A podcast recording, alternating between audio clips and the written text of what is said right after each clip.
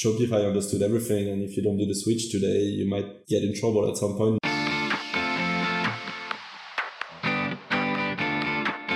Welcome to Shopify Masters, the weekly podcast brought to you by Shopify, your companion for starting and building a business. I'm Shwenga Shan, and this week we are chatting with Marvin Cavalier, the co founder of Tajinebanane, an apparel company that creates clothing designed for breastfeeding. We get to learn from Marvin as he shares how his sister Ali came up with the concept for Tajinebanane, the social content that allowed the business to triple their growth, and the importance of building a community. Before our show, I want to let you know about Shopify Inbox. It's a brand new free sales channel that you can set up right in your admin. With Inbox, you can manage all customer conversations from your store and social media in one place, plus chat anywhere, anytime using the mobile app or on the web. Most importantly, Inbox can help you close sales since 70% of Shopify Inbox conversations are with customers making a purchasing decision. Use the power of chat to turn browsers into buyers. For more information, visit visit shopify.com slash chat. Now let's teleport ourselves to Bordeaux, France, where we visited Tajinebanane's storefront and recorded this episode.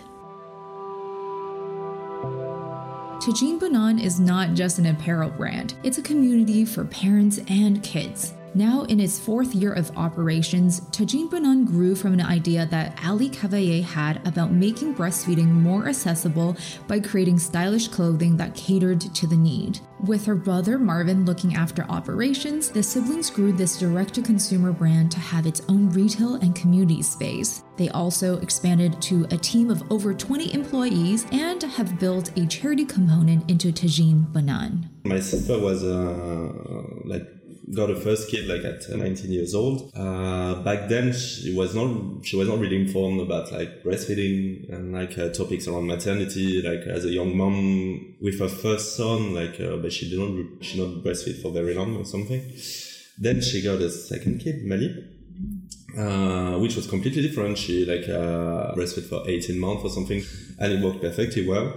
And so that's why for third one, she knew she wanted to breastfeed even before giving birth. So when she was uh, eight months pregnant, she had like, uh, I think it's called appendicitis. Yes. Yeah. Okay. Yeah.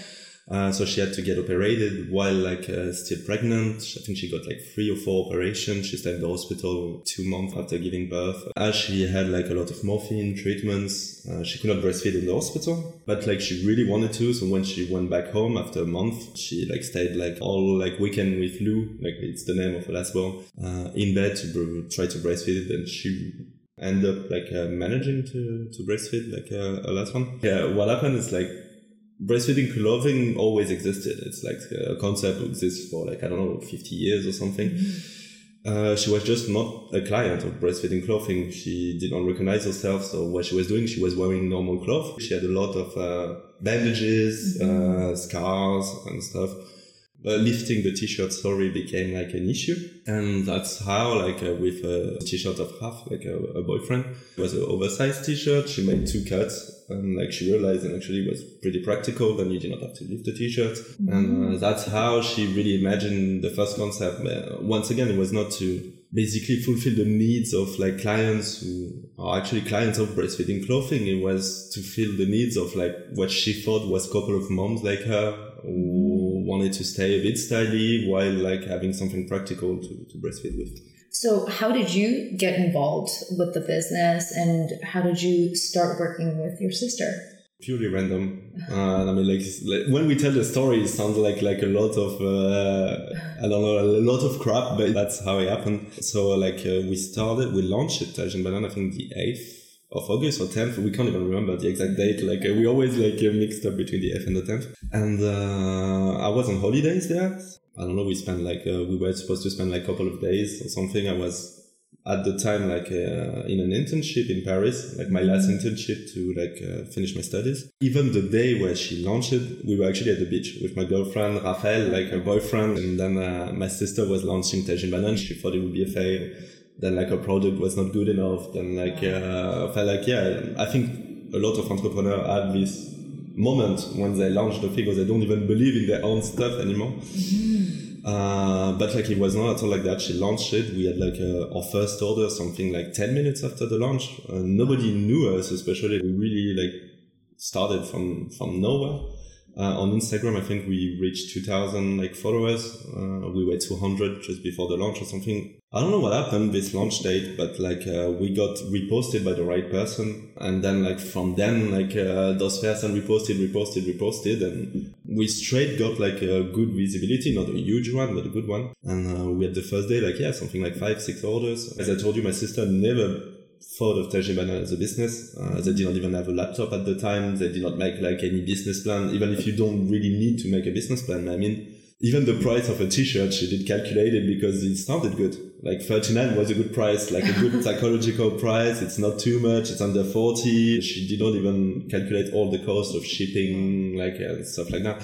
And then so like he started he exploded from one sec to the other. My sister like uh, i still remember her but like uh, 24 hours after the launch uh, she was crying. She was like yeah i won't be able to do it. Like i don't know. I have orders i felt like yeah she was completely lost. Uh, i'm not saying then like uh, I don't know, I saved the day or something, but like I had a little bit of business knowledge, let's say. And yeah, the first 24 hours, we haven't slept. We like starting to start a business within 24 hours, kind of. So just an Excel sheet, uh, trying to find the cost. She didn't even know how much the t-shirt cost. So I had to ask the invoice to the suppliers and everything.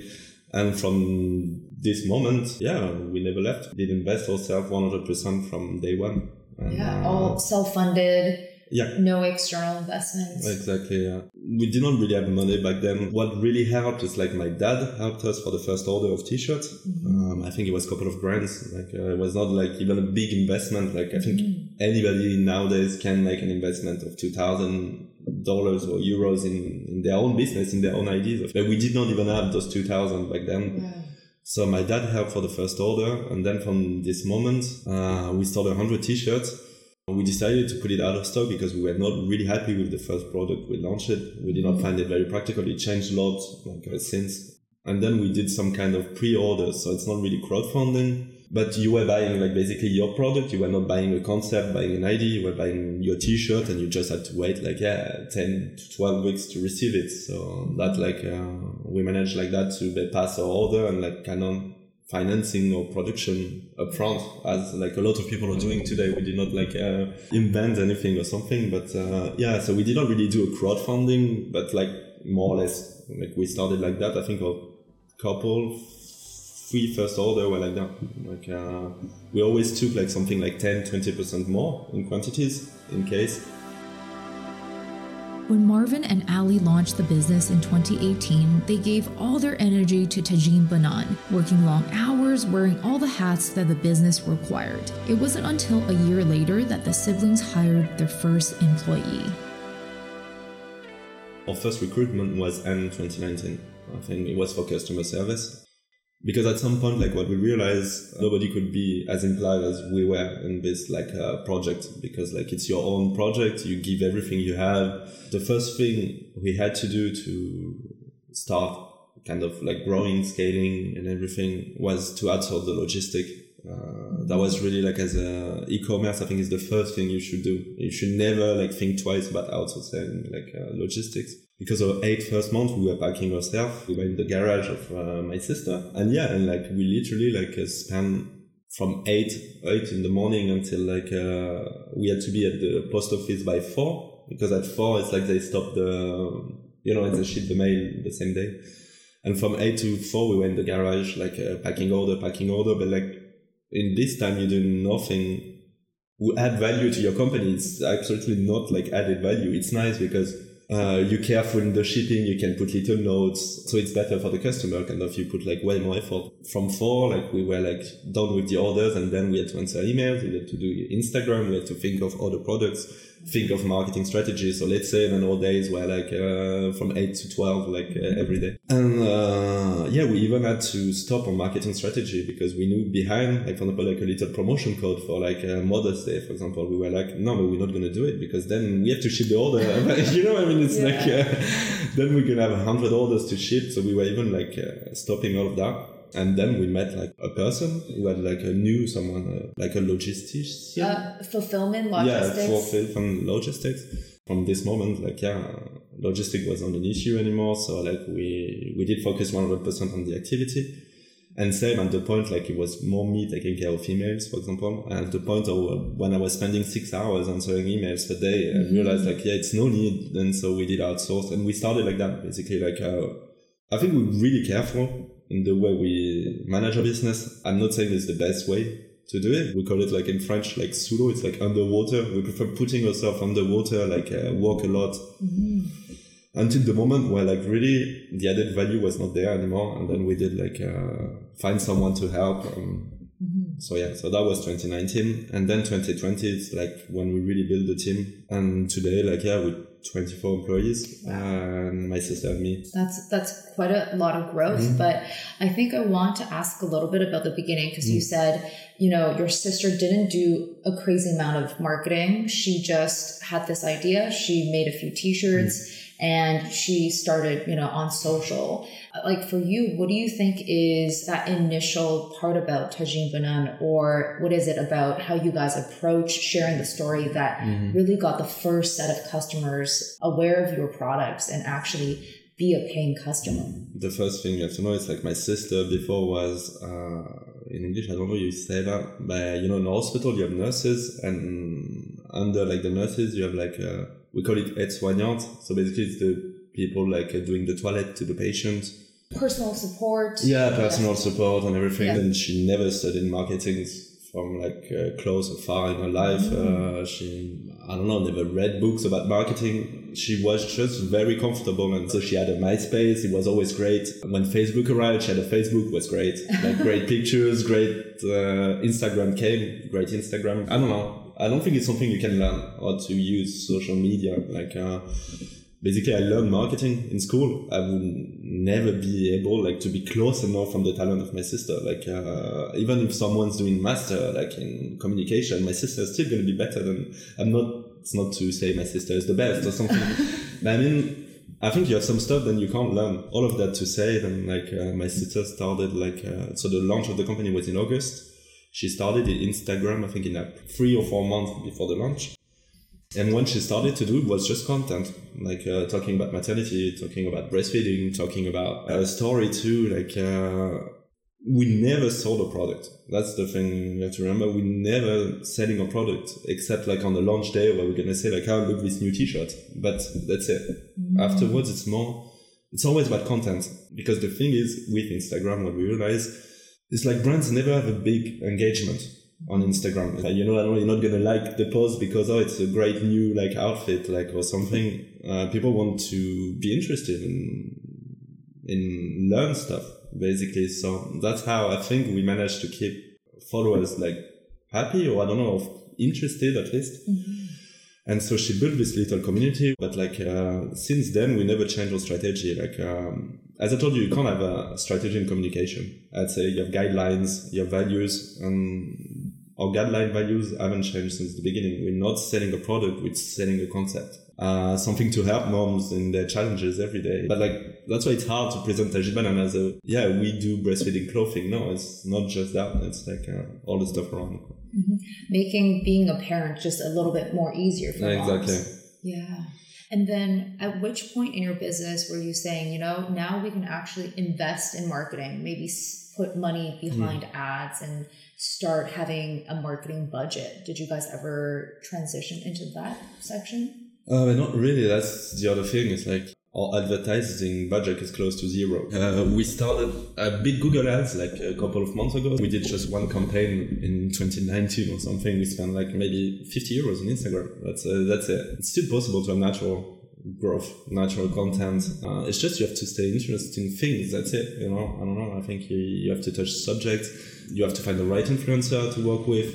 It's not even just a practical thing. I think it's just moms and like women in general. Like it's the same. Like want don't want to change the dress code just because they gave birth. We would have made a market study. We would have realized probably that like yeah, it's not an interesting market for us because if you were a client of breastfeeding clothing, okay, yeah, you're gonna play like it's a bit prettier, maybe it's a bit more practical. But like on the other hand, like you're not gonna like get all the market of breastfeeding clothing mom just because you're prettier and more practical. What we did manage to touch all the moms who did not buy breastfeeding clothing, kind of, because they did not recognize themselves in them and they did not find the need of it. Mm-hmm. And that's where the customer are. It's like so yeah for certain moms or certain parents they move past the stage of breastfeeding so how do you keep that relationship going as they move through different parts of their life I think our first kid clothing were maybe a year after our launch. The thing we realized first is like we thought two, then moms are breastfeeding a couple of months, then it stops. And so like, uh, what are you gonna do? Like you're gonna have to renew always your customer bases, find new customers. We realized it was not that. Uh, you have as many breastfeeding journey as mothers, basically. Like what we realized is like, even if a mom did stop breastfeeding, she kept wearing her clothes because it was some kind of souvenir. Like, um, we're not saying that breastfeeding is better than giving the bottle. It's not even, it was never a topic. But what we realize is like when mom are breastfeeding, they're having a moment with their child, which is very, very powerful. And so basically you're touching a moment which is really important, like a lot of emotions, hormones, everything. So it's always a like very emotional moment. And uh, so we realized that even today, a lot of our clients are not even breastfeeding. They just like the concept, the brands, they support the brands. Uh, we also have moms then like orders in 2018, stop breastfeeding 2019, but had a second kid or third kid. So that after like, uh, as long as they like bought it the first time, they know the brands, they keep following us. That's again the most important thing about content because those people, if they're not clients anymore, you still have to keep them interested. They don't care about like your new product basically because they don't need it anymore somehow. But like we managed to keep them because like yeah, we talk about like subjects which are interesting them. Even if they don't breastfeed anymore, you have so many topics around maternity. You can talk for hours. And so basically, the, those people we, these people, sorry, we keep. And then when they get like pregnant again, I'm, I'm telling you, like we sometimes even first to know before their, their husband. They send us a picture of their pregnancy test saying like, oh, I'm going to be able to reorder soon or like, uh, I'm so happy I'm pregnant. We, we became this, I don't know, figure of their maternity kind of like, uh, and uh, so yeah, so that was one of the, the thing. And the other, of course, is like the kids clothing too. Uh, so we realized, yeah, like when we started making kids, it did not really work. But after a year or after 18 months, it started working because we realized that like, yeah, same, you start breastfeeding, you prefer buying stuff for you because uh, you know someone was going to give birth, mm-hmm. you're always going to buy a present for the kid. It's like mainly everybody is doing that. It's like a little like um, a teddy bear for the kid oh, or yes. clothes for the kid, but nobody really think about the mom. Mm-hmm. Like uh, even if it's like still really huge moment for her too. So they want to make themselves happy. We realize and like, yeah, you start by buying stuff for yourself. And then at some point, like after a year of like uh, breastfeeding, either you stop or either like you start buying stuff for your kid too. That's how now like uh, kids, we're not on the same volume as breastfeeding, but like, uh, yeah, it's a perfect balance. You mentioned earlier that there's, um, you know, support and reposting by influencers. Mm-hmm. Have you worked with influencers and done campaigns that way, or have they just only found you guys organically? It started on our launch. We found two influencers who did order without even telling us. Uh, it was two influencers, like micro influencers. Then it was huge for us. Yeah, talking about like subject around maternity, like uh, education and stuff like that. And so they really got interested by the concept. One of them was breastfeeding. She ordered, she liked it, she reposted. And like uh, from this moment, my sister spends almost all her day on Instagram. So she was following interesting people like uh, on topics. And yeah, we started by gifting them. Mm. So like you send a couple of t-shirts, you send like uh, nice notes and uh, it started like that. And like they like the brand, they like the concept, so they always like reshare like uh, without any financial. Uh, but on the other hand, when we give someone, we never tell us, oh, you have to post or you have to make a story. That's the thing, you know. It's like okay, you gift, it's a gift. So if she doesn't want to talk about it, but she doesn't talk about it, and like I think it's this relationship we have with them. It's not a contract. It's more like a yeah, here you go. We want to make you happy, to, to, to please you. Now you do whatever you want with it. And often they, they, they repost because like they accept the gesture and yeah, they like the brand, they like the product. It's nice to, to, to talk about branding with values also, I'd say. Yeah, we never really had like sponsored like uh, relation. Same also like even if the influencers stop breastfeeding, we still give them with other stuff. I mean, we have a relation. We work with some influencer. We work since 2018. It's not even work. I mean, like we, it's a relationship. My sister became friends with some of them, so they talk about all the topics and stuff. I felt like, yeah, it was never a financial like relationship, a contract, or like, yeah, I give you that, you have to give me that in return. If I don't have that many followers, I'm not going to work with you anymore. Like, it was never like that. Like, uh, very organic, just relationship yeah. building. Exactly. And then after you do, of course, giveaways with other brands. Uh, that was always something we did from the beginning. And now all the brands want to do giveaway with us, so they come naturally too. Marvin and Ali went from siblings who were on a beach vacation together to co founders and owners of Tajinebanane. They also enlisted the help of both of their partners. Some might suggest that by having romantic and familial ties to a business might make it complicated, but Marvin thinks differently. I think we're really lucky to like uh, be as a family business because I think the important thing with your associates is to be able to tell each other stuff. I find it easier to tell my sister stuff than like a friend. It's easier to fight with your sister. You always fought like uh, before, you know what I mean, than like to fight with a friend. And like, uh, so already I think it was very straight, like from the beginning. In the personal level, you don't have a notion as an entrepreneur of personal and professional anymore. Like, uh, to be honest, I don't really have this, this dimension because yeah, since three years, basically, we only talk about Tajinebanane. We don't have really other topics. Of course, we manage to talk about something else uh, from time to time, but it's still the main topics coming back to the table. So yeah, I think we grew closer. We were not neighbors. In Lyon or Paris, she was in La Rochelle. It's like still uh, like far apart. We were not seeing each other very often. And now, like yeah, we see each other every day. I think I'd say we grew closer, and I think she would say the same thing. Yeah. Mm-hmm. Yeah. Mm. Um, do you think there's like advice for family members who want to run a business together? I don't know, like with siblings, and on top of that, both our partners are yes. associated with it. And I always heard people saying I could never work with my boyfriend or my girlfriend or something like uh, it's very hard and stuff. And I don't know, never really happened to us summer. I think, of course, if you like uh, don't have a great relationship with your siblings, maybe it's not going to work out. You know, you still have to. For example, when we were young, we were always together as young kids. We were always doing stuff together. We had a really strong relationship. Then after we grew a bit apart, but like that's a different journey too. And then like we came back together with uh, with Tajina.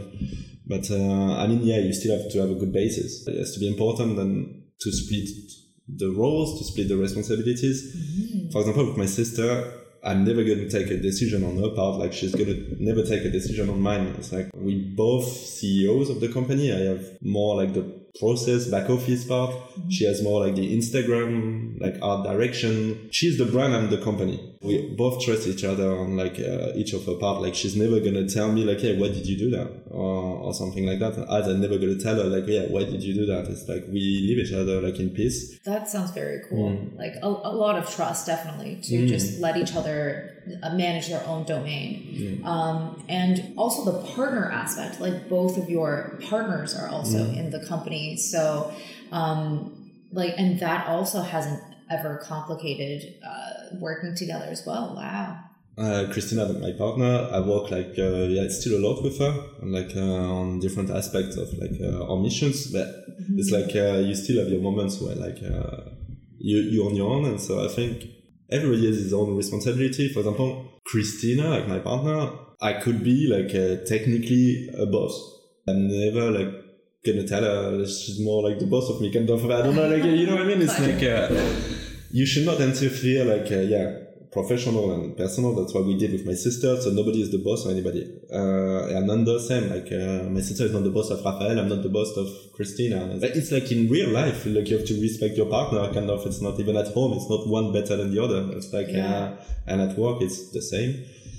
And yeah, so I, I, think it's great. Like we spend a lot of time together. Then uh, I think the other thing where it's great to be with your partner is like I think the first year at least she would not have been Tajinebanane she would have left me, I think. It's like you work age to, for like 24 7, uh, you're never there. And who's best to understand that if she's living in it herself? And what are their respective roles? Uh, so Christina, she's German. Uh, so basically, she's more on international development, focusing on Germany because now we have someone like an English speaker as well for like English speaking countries. And while we work, it's like a lot of administrative like uh, aspects, and we do it together and Rafael is gonna be like in the the boutique and helps my sister on Instagram. So that's why like both especially like for example Christina never really works with my sister and I don't really work with Raf kind of and uh, so basically Raf helped my sister to answer messages on Instagram.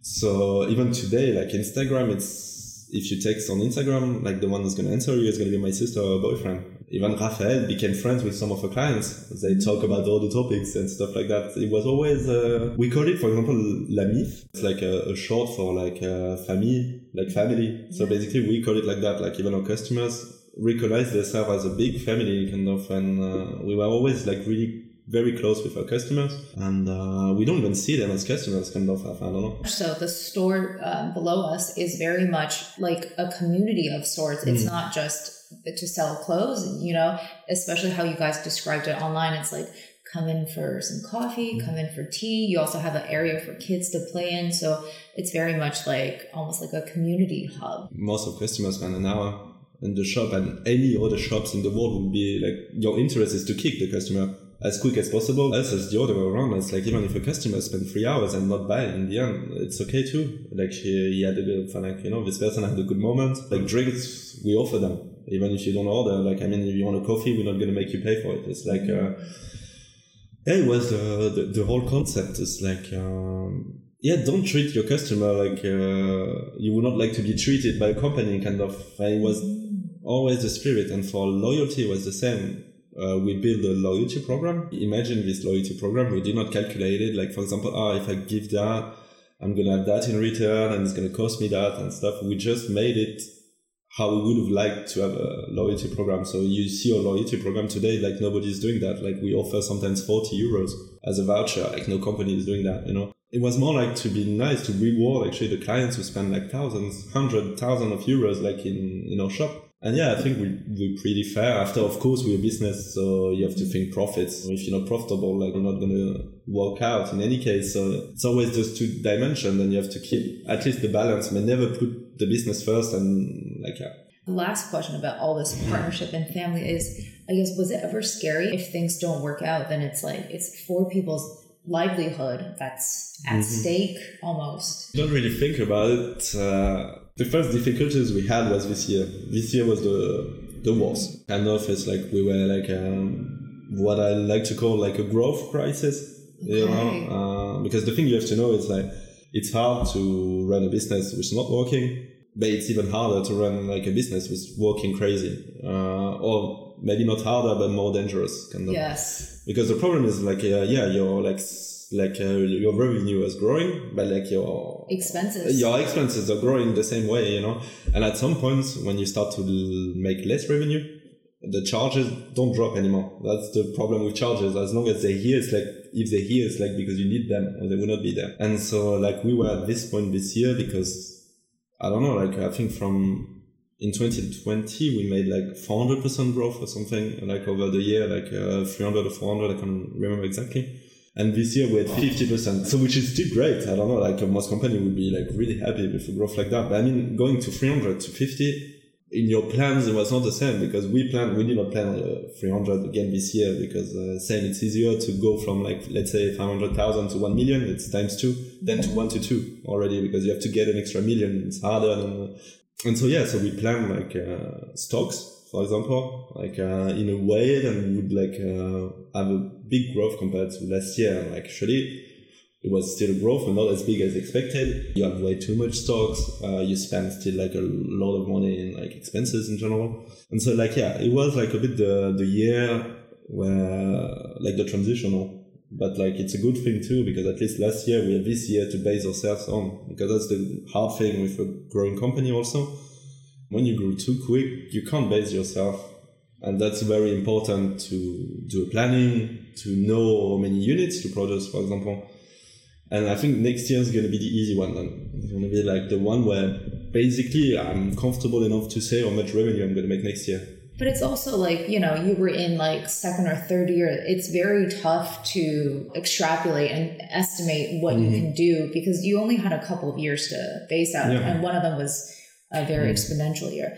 Um, I guess like working through that growth crisis, um, what were some like things that you did that you felt like, you know what, this is me having more control again and also helping the whole team out of this like crazy growth period and understanding um, some of the things that you had to do? I was very invested into Tajinebanane. So basically, like the bank account of Tajinebanane, it would be like it's mine, not exactly mm-hmm. mine, but I mean like I was like yeah, way too implied actually, like personally speaking, like psychologically speaking, into the company. So the, the first thing, the most important to do is to take a step backwards mm-hmm. like uh, on your own business or like you like yeah you have to take some like a, a, step backwards to really understand like yeah so what's wrong today? Kind of what's not working as well as last year? Um, and so that was the the hardest thing to do for me this year at least because when you every day into the account every day into the sales every day into like the stocks three years ago we had no money. Now i'm gonna pay like uh,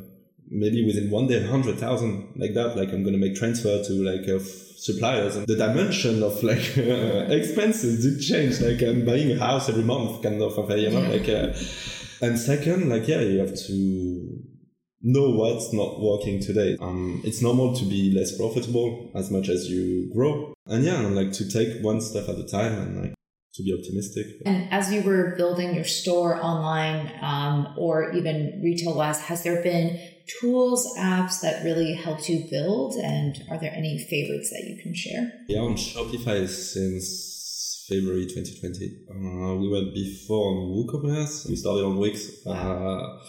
Uh, uh, so all the step, like uh, we had to change solution kind of. Wix, the problem was with the logistics. So we could not interface with our logistics mm-hmm. software. So we went on WooCommerce. WooCommerce, well, was full of bugs. For us, it was like uh, not possible. So when we had a lot of traffic on the website, for example, uh, people could not order or spend sometimes an hour to order because it was too many people. The website was lagging, the server was lagging. I think it was someone from Shopify who knew the brand or something like that, and they contacted us because we were starting to become famous on how our website was of like people knew. And so this uh, Shopify partner presented us with an agency in Paris, it was really good, and uh, we built a first website. And since we never had lag or, or something, uh, you can do anything you want. The first app we took, like I think uh, we had one app like which is called Intercom, uh, I don't know if you know, it's like customer service. It's like you have a chat like uh, on your website, and like the customer can reach you through this like chat box. We have also another solution that we love. It's Klaviyo. Yes. Uh, so like yeah, you fully integrate it, so that's great too. And we use Klaviyo as a it's a CRM solution. Mm. We use it for main like our main loyalty program stuff.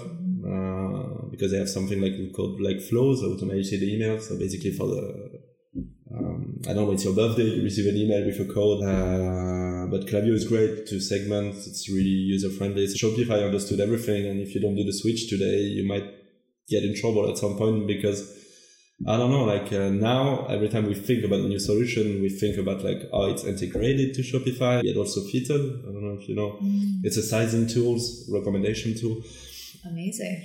Um, and then looking forward, is there any plans or uh, news that you can share that you want to highlight? The first plan would be to keep the things the way they are. As I told you before, like profits come after. Uh, keeping the spirit, like we have an amazing team. We found like employees which are like really invested. Like uh, they love the message, they love the company. They probably do feel like yeah, they're as invested as us today. And um, so yeah, like to keep the company like that, uh, to keep the employees like that. And after more business speaking, we already but like really big in France, so that's uh, that's okay. We want to expand a bit more too. Uh, Europe is a great market for us. We're not focusing on the too much on the US yet. We start a bit pretty particular the US when you're European business. I mean, like uh, it's a lot of investment, so we're focusing on Europe now. And uh, maybe like uh, we were planning on opening a new boutique in Paris. This one's working well, so maybe like uh, extend the concept to really important like part of the company, which is like uh, in the social charity mm-hmm. area. So since we started, basically we always made partnership with association. So we, for example, like uh, create, I created, say, it did exist before, but we adapted it to a company. But like the concept of uh, in France, I don't know if it's the same in the US, but for example, you go to a bar and uh, you pay yourself a coffee. You can leave to the barman like one extra euro. And if like poor people want to have a coffee, basically it's this concept of like uh, you go to the bar and like it's five extra euros. So here you can have your coffee, you know, or something like that. And so we did put the exact same concept on the website, so people can leave a euro, two euros, five euros, ten euros, whatever. And we turn all this money into like uh, we give clothes in the same time. So for example, if we buy a t-shirt, let's say 18 euros, we got 18 euros, but we give 18 euros. We're not like charging like 44 as it's yours. It's really what we paid, covered by like the donation of clients. And uh, we do that like, um, it's always one going on kind of like so every three months we change the association. So like, yeah, we do like fundraising. My sister always wanted this uh, plan since she started Tajinebanane to like build like the Tajinebanane Foundation. She's invited to the Ministry of for the Rights of Women to, to breastfeed. Yeah, she's becoming a bit of a public figure. It's it's funny to see it like that. But like uh, yeah, so she has plan of her own too in this area. So we take it one step at a time, like no big plans for the future because we realize that when you make big plans anyway, it never happens. So, uh, yeah. that's that's the thing, you know. Amazing. No, I don't know uh, after if it's the right advice for everybody, but it worked for us, right? Mm-hmm. Mm. No, but still very exciting plans and looking forward to how you guys yeah. grow. Amazing. Uh, thank you. Well, thank you so much, Marvin. This has been great. Thanks for tuning in to this episode of Shopify Masters. My name is Shuang, and if you enjoy the business journey of Tajinebanane, please leave us a review on your listening platform so the story can be discovered by others. Until next time on Shopify Masters.